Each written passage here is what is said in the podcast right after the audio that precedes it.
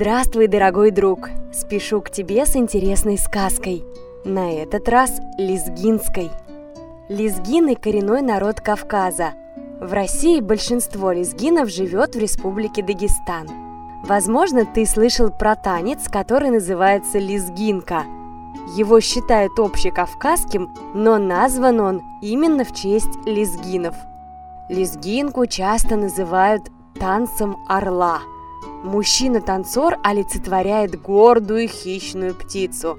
Его распахнутые руки символизируют орлиные крылья. Если в танце участвует девушка, она становится лебедем. Давай разберем несколько слов из сказки. Человек почтенных лет, значит достойный почтения, уважения, старый человек. Ватага – это шумная толпа – Рукоять или рукоятка – часть оружия, за которую держат. Атаман – это предводитель или главарь. В нашей сказке главарь разбойников. Итак, лезгинская сказка. Как проверяется дружба. В дальнем царстве, в неведанном государстве, в давние времена, когда нас еще на свете не было, жила, говорят, одна старушка. И был у нее единственный сын по имени Алискер.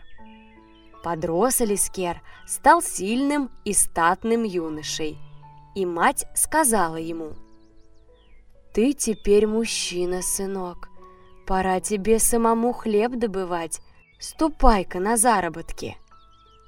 На утро испекла она из последней горстки муки два лаваша, круглых хлеба, и дала их сыну в дорогу.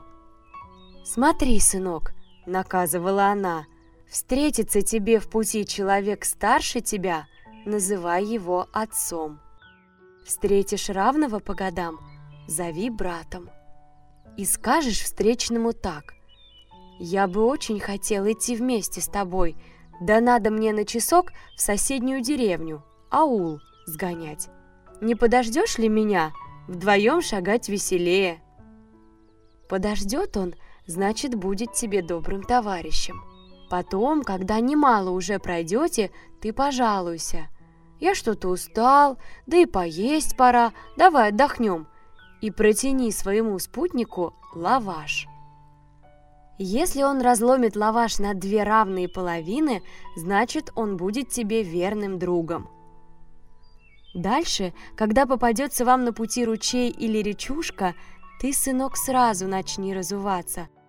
Не ступит твой путник без тебя в воду, скажет, зачем нам обоим ноги мочить, давай я тебя на спине перенесу. Знай, это товарищ твой, друг и брат на всю жизнь.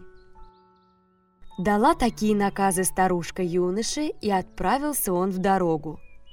Много ли, мало ли прошагал Алискер, но вот встретился ему человек почтенных лет. Дальше пошли они вместе, и Алискер, как учила его мать, сказал «Не подождешь ли ты меня, отец? Я отлучусь ненадолго в соседний аул, мигом вернусь». Отошел подальше и спрятался в придорожных кустах, Смотрит, старик не стал ждать. Поднялся и зашагал, не оглянувшись. Отправился Алискер дальше один. На следующее утро встретился ему юноша, чуть постарше его самого. Назвался он Али Ага.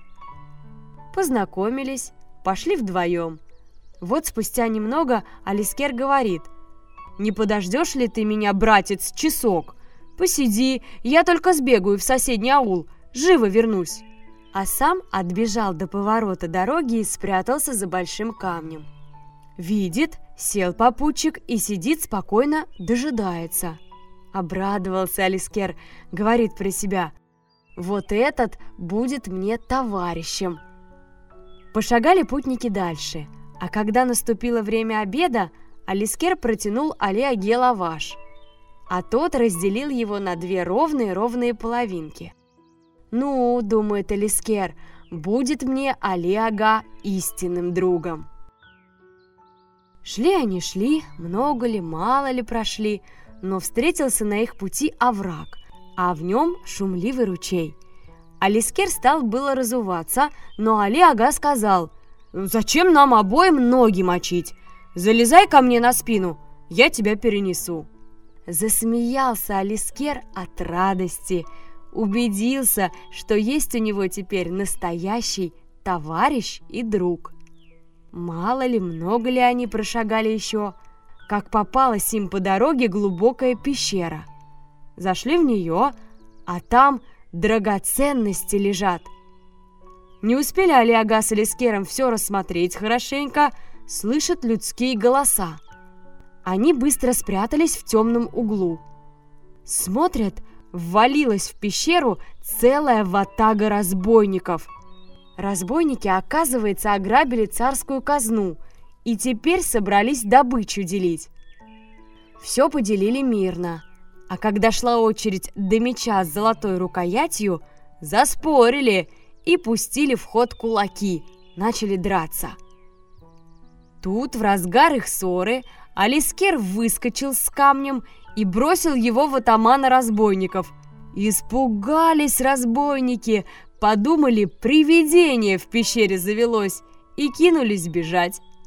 А Алискер побежал было за ними, чтобы еще больше напугать, да оступился и упал в глубокую расщелину. И как взвоет «Конец мне пришел!» И тут же слышит – «Эй, Алискер, держись! Я бросаю тебе веревку!» Вытащила Лиага Алискера из каменной западни. «Спасибо, брат!» — обнял его Алискер. «Век твоей помощи не забуду!» «За что ты меня благодаришь?»